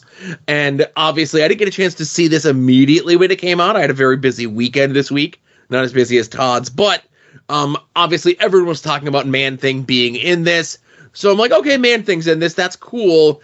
I don't feel as other people did that they grooted him up. Again, I don't think a lot of people watching this are huge Man Thing fans, so they could essentially do whatever they want with Man Thing. And I say, if you're you are a Man Thing fan, be happy that now a ton more people know that Man Thing exists, because that means they're going to make a ton more Man Thing stuff for you. Yep, and be sad that you have to pay for it now. Right. Listen, they, they're robbing you of money. This could have died a horrible death. Everybody could have hated this, and I, it seems as though the response to this is like, you know, I would say uh, positive, right? Yeah, I have questions for you, but um, first of all, do you remember the Man Thing made for TV movie? Was it on Sci-Fi? Maybe. Yes, and it was absolutely fantastic. If you if fantastic is bad, I was gonna say that sounds like a lie, Mhm. um, but I remember. Oh, how close was that to the Swamp Thing TV show that was on the USA Network? oh, ye- oh, years and years later. Okay. I'm trying to think. I will say um that maybe based on some of the techniques that we saw in Werewolf by Night. Um and uh, you know, they don't say Jack doesn't say his name till he and Elsa are in the cell together Right. and he introduces himself as Jack. They don't say a lot of characters' names in this other than Elsa, Jack, and Ted. We don't get a lot of other folks' names as I mentioned. Um it just is what it is. Um I think a lot of these characters might be like brand new folks or like one-offs from Marvel books, you know? Right. They didn't jump out at me, so I did not research. them. Yeah, like the designs didn't do anything. Like I think if I look at the IMDb, like the goth, like real pale looking woman, her name is Azriel, which is, you know, that means the character is never gonna get over with anyone. Right.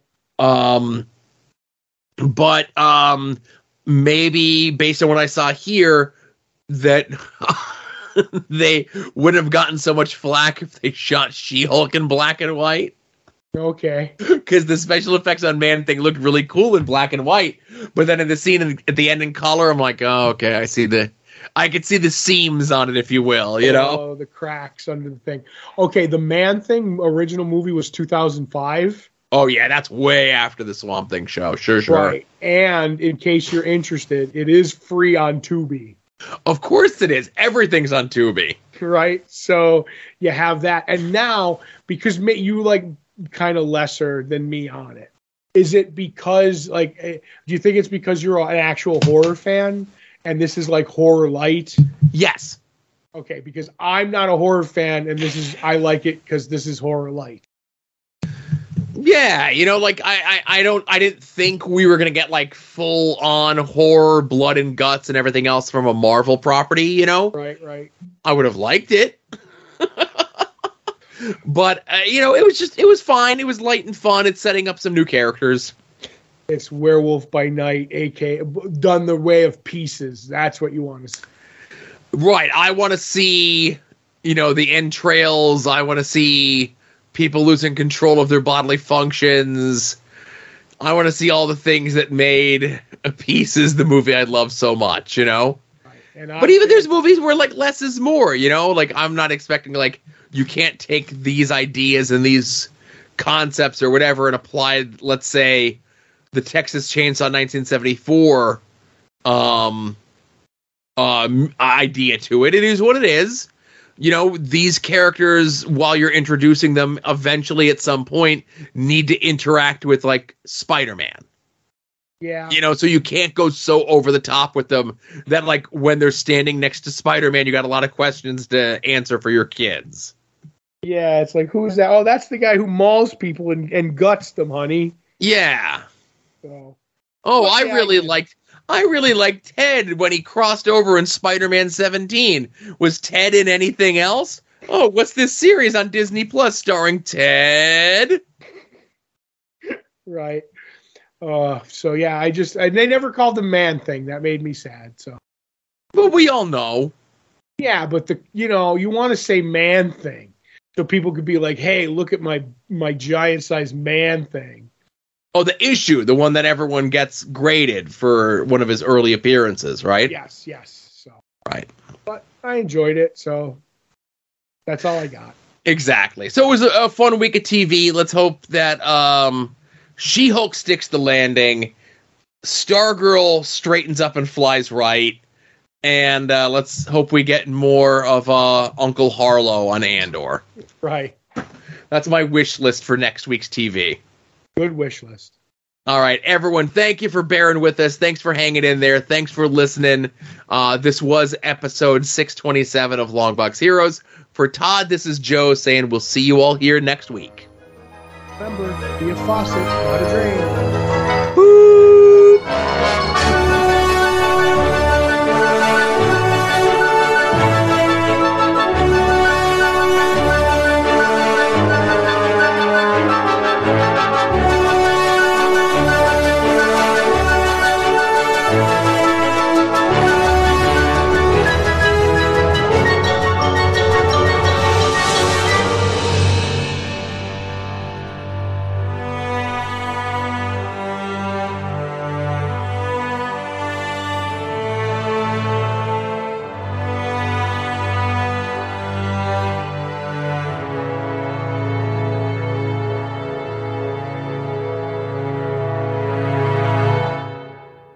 You're listening to the soon to be named network, the Lamborghini